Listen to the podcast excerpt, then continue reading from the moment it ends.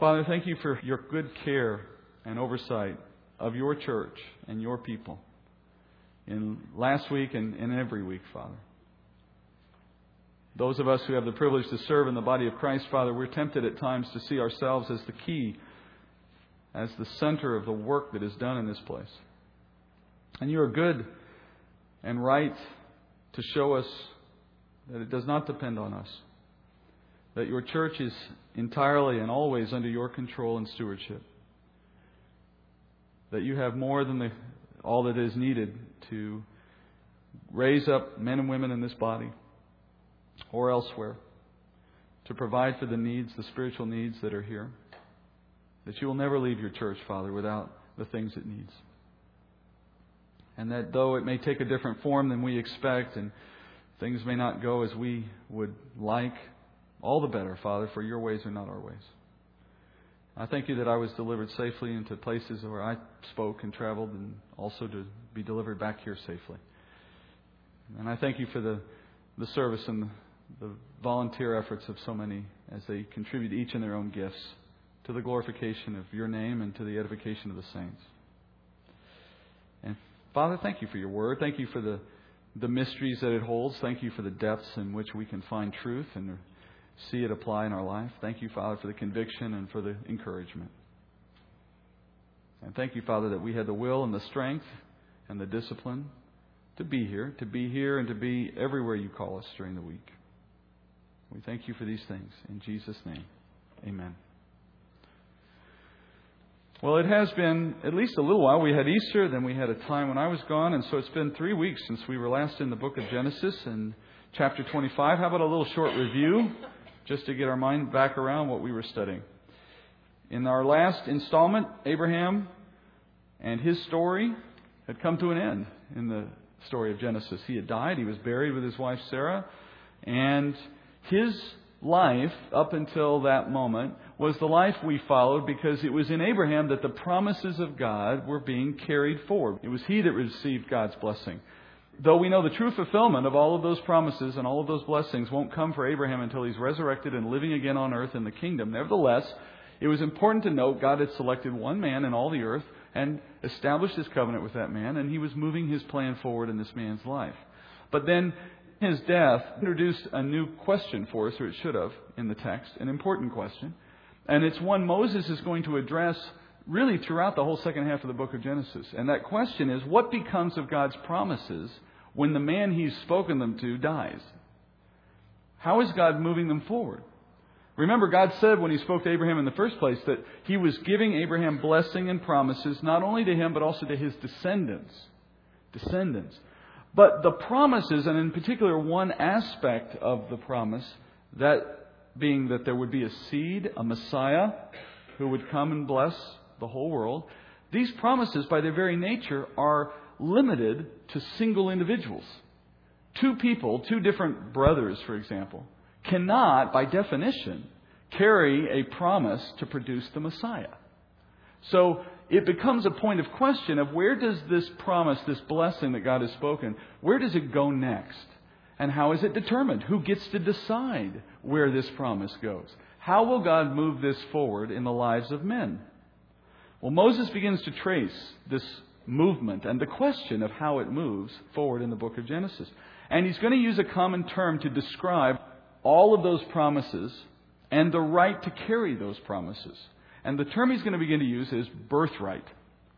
Birthright. So we would start to ask, who has the birthright?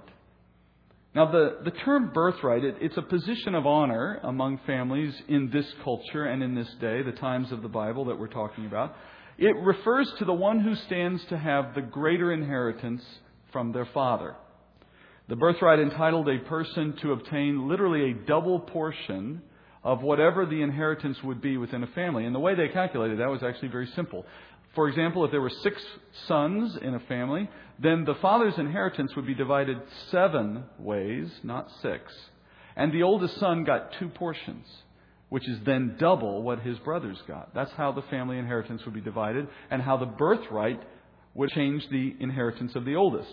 Now, ordinarily, the firstborn male of a family automatically receives the birthright. That was custom. In fact, it was all but law in the way that it was practiced. Only if that first son was disqualified in some way would it transfer to another child. And the one who held the right to decide, the, the person who determined whether or not the oldest son could keep the birthright, was the father himself. So the father in the culture held all the power to decide who would receive the birthright.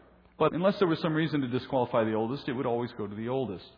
That is the tradition. That's the cultural view. But in this case, we're talking about something much greater than simply the monetary inheritance of the Father. We're talking about inheriting promises and blessing that are supernatural, that are within God's control, God's promises, God's blessing. And so when it comes to the blessing God spoke to Abraham, it will be God Himself who will determine who may receive those promises in the succeeding generations. Men will not make that decision. It is God's alone, for it is His promise, it is His blessing. Not even the patriarch himself can make a decision concerning who will receive the promises of God. You remember this already in the story of Abraham, don't you? Remember, Abraham had Ishmael first. And when God announces to Abraham that it won't be Ishmael that receives his promises, it will be Isaac, the child of promise, he called him. It was Abraham who initially responded by saying, Oh no, may Ishmael be before you. It was Abraham's intention to follow the custom, to follow the culture. And so his every expectation was that Ishmael would receive all of God's promises and blessing. But what did God say back to Abraham? Flatly, no. It shall be Isaac who inherits. So now we go to following Abraham's death, Moses moving forward in the text. I want to back up three verses just to chapter 25, verse 16. These are the sons of Ishmael, and these are their names, by their villages and by their camps twelve princes according to their tribes. These are the years of the life of Ishmael, 137 years. And he breathed his last and died and was gathered to his people. They settled from Havilah to Shur, which is east of Egypt, as one goes toward Assyria. He settled in defiance of all his relatives. As I mentioned, we read these before. But let's reconsider for just a moment why Ishmael is being addressed here at all. The purpose, in other words, for this passage. Between Abraham's death and then later the life of Isaac, we put aside or put to an end Ishmael's story once and for all in the text so that we can clearly see that where God is now going to move in the lives of men is through the family of Isaac and not through the family of Ishmael putting an end to his story, a kind of footnote, if you will, to his life story. The most important piece of what I've read, really, besides the ominous sign that his family settled to the east, to the east, which of course is a clear indication of where his heart is as a symbol in Scripture. It's a symbol of those who are opposed to God, those who are unregenerate, unbelievers, in other words. But the more important footnote is in verse 18. He lived in defiance of all his relatives. I think many of us know relatives like this. That's not to say that they are all unbelievers, but we certainly understand what it means to be in defiance. There's a couple who was driving down a country road for several miles, and they end up crossing words, having a bit of an argument. Something that caused each of them to be stubborn in their position, not wanting to give and yield to the other. And as they were driving now in silence, the husband looks out the window and notices in the country a barnyard of mules and goats and pigs. And so the husband saw an opportunity and he he speaks to his wife sarcastically, Are those relatives of yours? And his wife glances over and then looks down and says, Yep, in laws. yeah, that's so close to the truth, it's not as funny as I thought it would be. In Ishmael's case, the statement is a specific reference. It is a reference to the fulfillment of God's promises to Hagar. Remember at the well when he encountered her as she fled? with the young boy, and he told her at the time that Ishmael was to grow up and not die in the desert. But as he grew, he would become, in the phrase of Scripture, a wild ass of a man. Stubborn like a donkey, in other words. Obstinate, unruly. In fact, some donkeys are just plain mean. Most of them, I think, are actually born that way. And he would therefore be inclined against Isaac and Isaac's family. And this isn't just something temporary to the life of Ishmael and Isaac. This would become a perpetual thing. It's a perpetual fact that the family line of Ishmael will be adversaries to the family line of Isaac. And God intended it that way. He intends to use this adversarial relationship for His own good purposes over time and through the history of Israel, which is beyond the scope of our study this morning.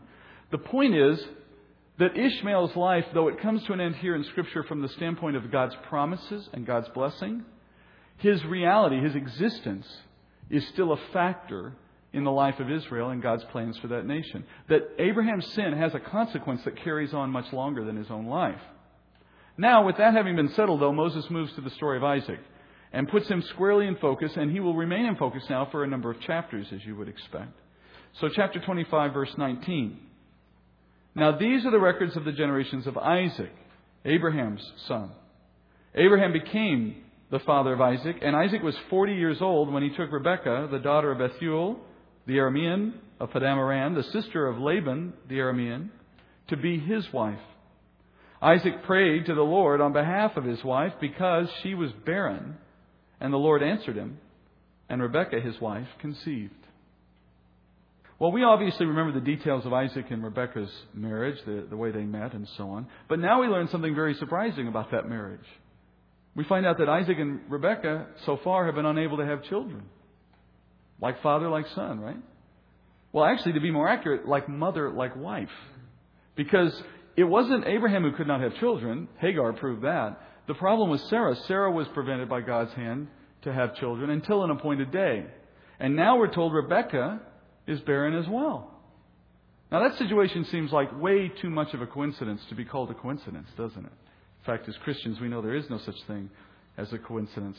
I love the phrase God incidents. That's what this is. It's a God incidence. As Christians who read our Bibles, we know that God has a plan for everything, and everything that happens is under His authority.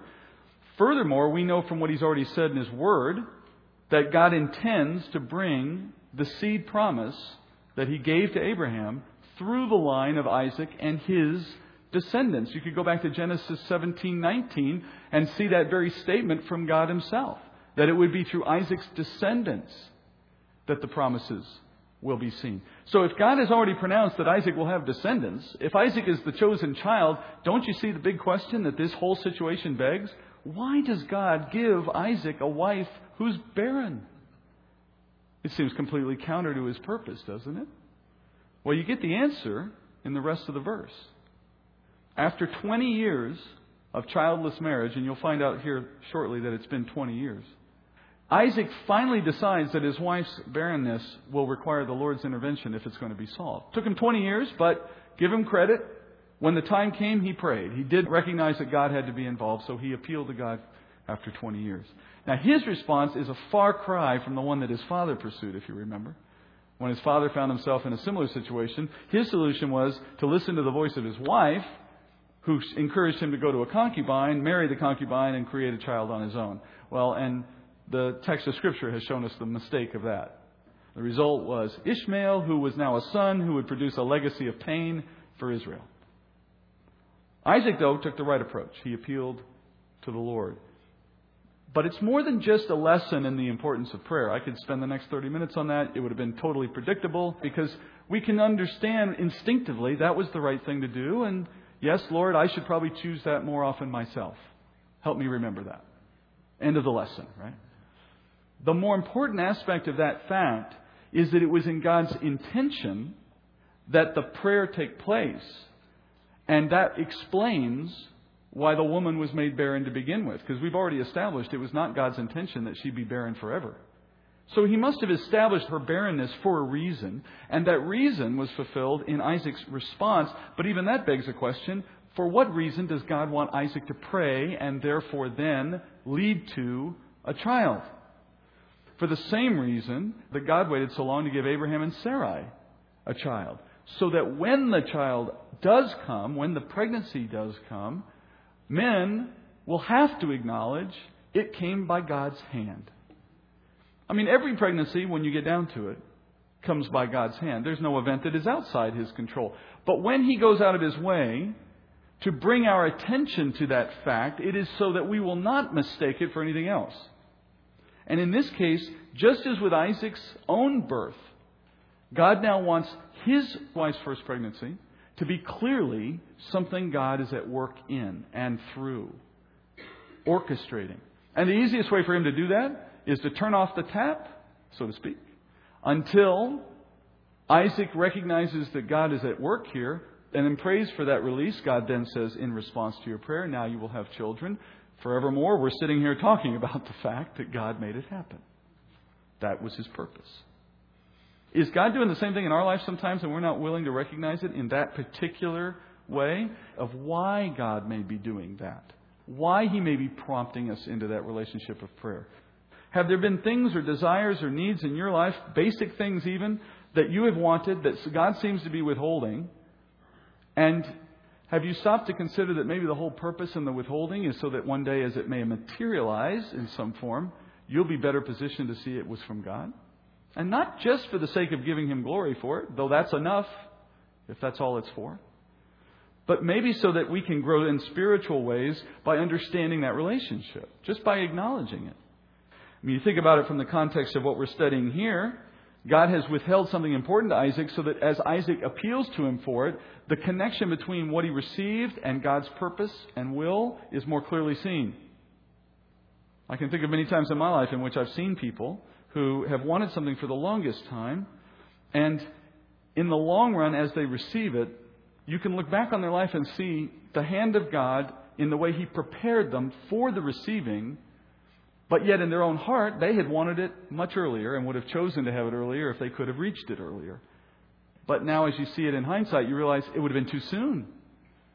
They wouldn't have been ready for that child. They wouldn't have been ready for that job. They wouldn't have been ready for that money. And God was wise to hold them back. I saw that in my own life just in the opportunities to teach. There were days early and very early in my walk as a Christian when I already knew I had a calling to teach, but I was woefully unprepared for that task and too immature to recognize my unpreparedness. And God was very good to encourage me and school me through various ways, but yet not let me have more opportunity than I knew how to handle. But at the moment, I was very frustrated at times about my lack of opportunity as I perceived it. It's just God being God, God being a good father, God knowing things we don't know. Here you see God holding back the opportunity for them to have a child early because his intent was so that as the child did arrive, as the pregnancy came about, we could be taught something through it, and something very fundamental, as it turns out. In Genesis 25:22, we begin to see why it is that this pregnancy was delayed and why it is that it's so important we understand it comes from God. Verse 22 But the children struggled together within her. And she said, If it is so, why then am I this way? So she went to inquire of the Lord. Well, here we have another petition before the Lord. As we examine her situation, Rebecca's situation here, I want you to give just a moment's thought before we look at the text I just read. Just give a moment's thought to the prospect that Isaac and Rebecca are to have twins. By the way, this is the first mention of twins in the Bible, though I'm not suggesting it's the first time anyone's had twins in history. Think about when Abraham went outside God's counsel and he had a child through Hagar. That extra child we now know was not the promised child, right? Ishmael was not God's intention for the one to receive the promise. And his arrival complicated life for Abraham and Sarah. And it will complicate Israel's life for centuries. So we have come to understand that Abraham's attempt to make his own child, so to speak, is a sin, and the consequences of that sin are long lasting. So we also, whether we realize it or not, we've made an assumption in our head. And here's the assumption we've made. If Abraham had not taken that sinful step, then Ishmael would never have been born. And if Ishmael had never been born, there'd have been no question which child was to receive God's promises. It would have just gone to Isaac as we expected, and it all would have been nice and clean and neat, right? But now you have Isaac. Isaac hasn't sinned. Isaac hasn't gone outside God's counsel. Far from it. He prayed for God to help. But God brings twins. There's that complication again. Two. But now you can't trace it to a man's sin. Only one of these boys can carry the promise of God. Not both of them, only one. And so the fact that they now have two children raises this fundamental question that you have to answer, you have to go wrestle with if you're really going to understand not only this chapter, but for the most part, the rest of Genesis. Why does God seem intent on creating this choice that forces a split. Wouldn't we have expected Rebekah and Isaac to just have one child? Now, there's something bigger going on here. It's almost as if Abraham needed an Ishmael. And now Isaac needs two sons as well. For some greater purpose, some greater point God is at work in doing through his scripture. This is a theme here that's going to emerge now in Moses' narrative concerning God's choice. And the theme centers around the birthright, where the birthright goes, but the fact that it can only go to one, and yet there is always another. There's always another. In fact, look at how the text itself introduces us to them. They're struggling in the womb. That's an interesting concept right from the start. I know a lot of young families with younger boys, especially if they're really close in age, will expect a struggle, you know, but it usually doesn't start till after they come out of the womb. Here you see it right away in the womb. God has produced two sons here so that his choice will be clearly seen by the outcome of the lives of these people. No one could look at Abraham, Isaac, and later Jacob without recognizing the Lord's sovereignty and his right to choose where his birthright goes. And in the case of Abraham, Ishmael gave him that opportunity. But now in the case of Isaac, God produces his own, so to speak, so that this choice issue continues to live on through the successive generations. We're going to see it again in Jacob's case. Jacob's going to go and have a lot of sons, as you probably know, and when we look at all of those sons, we're going to see choices popping up everywhere in the way God's sovereignty works. But turning now back to the question that Rebecca asks as she encounters the situation. The children are struggling, and she says, If it is so, why then am I this way? That's the English as we have it presented in my Bible. But in Hebrew, the question is a little more nuanced than that. What she asks is, What is this struggle about, and why do I live? But consider what she's saying here. There's a struggle so striking, so out of keeping with what's normal going on in her body she's asking, why is my womb alive? Not why am I living, it's not that, but living with activity. Why is my womb so active? Why is there such a great struggle? And then you notice where she brings her question to? She takes it to the Lord, just like her husband did, just like Isaac did. Doesn't it make sense for her to go back to the Lord with this question if her pregnancy is itself the product of a prayer from her husband? And it's encouraging, I guess, to see her going to the Lord as Isaac did. But again, I think that's to be expected from what we've seen so far. But God is at work to make sure His intervention is not lost in all of this. That the birth is something that came from God, and now the twins are a sovereign decision of God, and that the petition that Rebecca puts in front of the Lord is opportunity for Him to respond and give an answer. And look at the answer He gives. In verse 23, the Lord said to her, Two nations are in your womb, and two peoples will be separated from your body. And one people shall be stronger than the other, and the older shall serve the younger. So he delivers a surprising answer given the culture. Each line of what he said here carries significance. Look at the first line. He says to her, I have placed two nations in your womb. What he's saying, of course, is each son is going to produce a nation out of his line. One will become the father who gives birth to the nation of Israel, that being Jacob, of course. The other will become the father of the Edomites. Esau will become the father of the Edomites. They settled in modern day southern Jordan. Petra, that's the region we're talking about. So God has stated up front in that first line, I have a purpose for these two boys. It goes far beyond merely expanding your family into twins. I've already set forth a whole plan of nations that are coming from these two boys. And from that, she can conclude God is already doing eternal work here. This is not merely for my family. Secondly, second line, he says, these two people groups will be separated from your body. Now, don't get the sense here that he's saying they're going to be taken from your body. Birth is, by definition, separation from the body. That's not what God's saying, that's self evident. What he's saying is they have been separated from each other at birth that they have separated into their respective identities, separated into their respective futures right from birth. God wants to make clear in the second line that I'm not just saying they might have nations that come from them, I'm saying I've determined they will, and I've determined who they'll be. Then in the third line, he says, These nations will not have equal strength or equal prospects. in the future.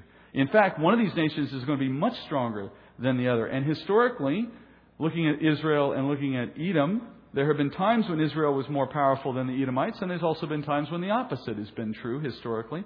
But God is saying here that Israel will dominate Edom in the end. Eternally speaking, will be stronger. And in fact, the Edomites have since gone extinct as a people group. They've just been assumed into the Arab peoples of the region. So we now know that Israel is already shown to be the stronger of the two. So what is God saying there? He's saying that this is an outcome to suit my purposes. This is not random. But finally, and most importantly, the last line God sets forth a simple but profound stipulation. One that ensures that his role in all of this cannot be ignored. The older shall serve the younger. That phrase is a reference to the birthright. What he's just said is the birthright will skip over the older, and the birthright will end up in the lap of the younger. In normal cultural practice, the firstborn would always have received that birthright, the greater blessing. So in this case, there is no conceivable way that the younger is going to serve the older, except that something will have to transpire to bring that about. Because by nature, by default, the older will be the one in the charge, the younger will serve the older. But no, the Lord says, in this case, the older will serve the younger. What he's saying is, man's rules are going to be trumped by my choice in the lives of these two boys.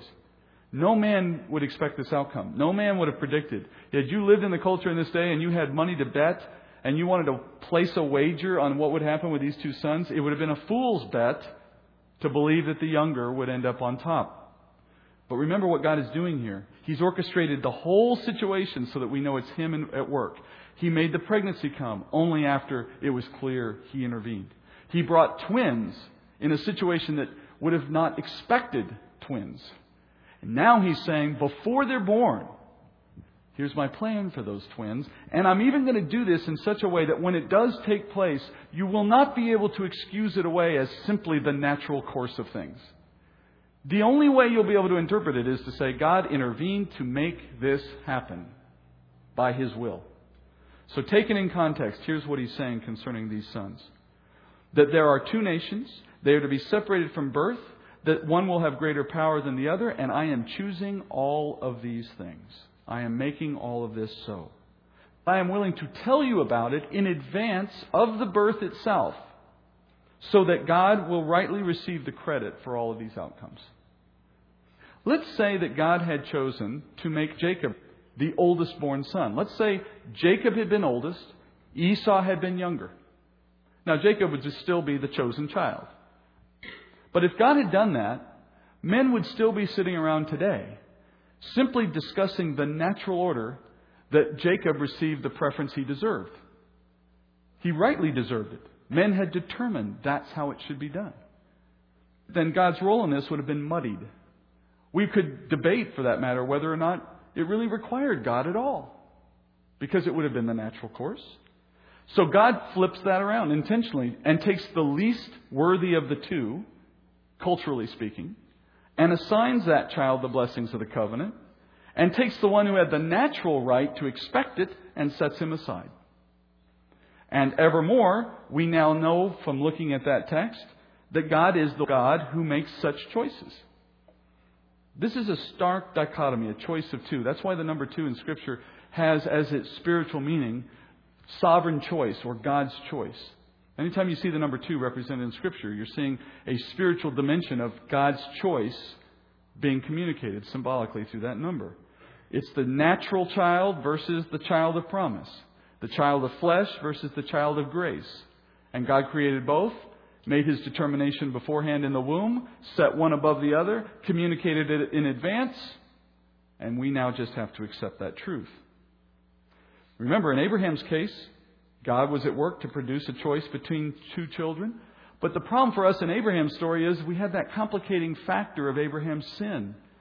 And that complicating factor would have given us an excuse to dismiss God's choice, wouldn't it? We could have said to ourselves all day long, well, of course Ishmael didn't get it. He was the product of sin. God wouldn't have done that. But Isaac was the child of promise. That's why God gave him the birthright. Now God gives us an example that prohibits us from coming to that conclusion. Paul gives us this same truth in that well known commentary in Romans chapter 9, in which he lifts this very statement out from Genesis 25 and inserts it into a conversation concerning God's sovereignty in the way he brings men into the faith of Christ. He says this in Romans 9 8. He says, That is, it is not the children of the flesh who are children of God, but the children of the promise are regarded as descendants. For this is the word of promise. At this time I will come, and Sarah shall have a son. And not only this, but there was Rebekah also, when she had conceived twins by one man, our father Isaac. For though the twins were not yet born and had not done anything good or bad, so that God's purpose according to his choice would stand, not because of works, but because of him who calls, it was said to her, The older shall serve the younger. Just as it is written, Jacob I loved, but Esau I hated. Paul begins by speaking of the question, who are the children of God? Who are those who can rightly be called the children of God? Paul answers it by saying it is not someone who is a child of flesh, but it is a child created by the promise. Now, when he says flesh, he's speaking here about the natural man, those who come into the world like we all do with the sin of Adam. That's not someone who's a child of God. Abraham and Hagar produced a child of flesh. It's a product of their sin and of their own endeavor through the flesh to produce a child every child ever born on earth, in a sense, is the child of flesh initially, if not forever. But Isaac, we're told, was a child made possible by the Word of God, by God's promises. These, Paul says, are the children of God. What he means is, not all of those who come by virtue of a promise, in the same sense as Abraham gave birth to Isaac. There's only been one Abraham, there's only been one Isaac, there's only been one promise, in that sense. But in the sense that they are chosen by God, made a child of God by faith, and brought into that promise that God gave Abraham. You know, the promises God gave Abraham extend to the delivering of a Messiah who, by his appearance, brought into being the new covenant, which is the way by which we come to be saved today. So we're being grafted in, Paul says, into those promises by faith. And that grafting in makes us a child of the same promise. So Paul says, Who are those who are uh, the children of God? Those are of us who have come by faith into that covenant that God gave Abraham, and by that faith, we are grafted into those promises. It's as simple as that. And then Paul goes forward, though, to make an example of who is deciding, who is controlling when someone becomes that child of promise. Is it by whether we work hard enough?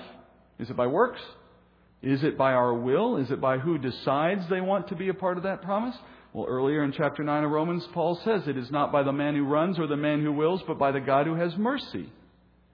And now he uses examples out of the Old Testament, including this one of Rebekah, to illustrate this has always been the way God has worked. It's nothing new.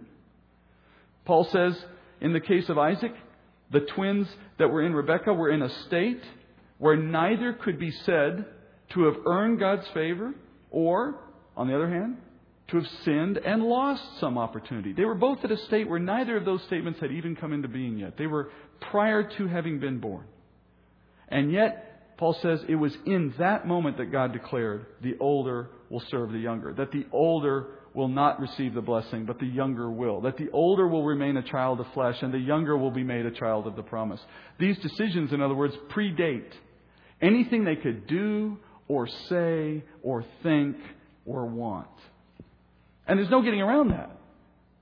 I mean, try as some do, and obviously there's quite a bit of effort going on in places to do that. Paul himself, ironically, his point in raising this whole issue is to put aside those disputes, is to say, look, you can't argue against this. Before they did anything else, the decision was made. And then Paul gives us the answer why, or the purpose in it, I guess you could say, the purpose in it.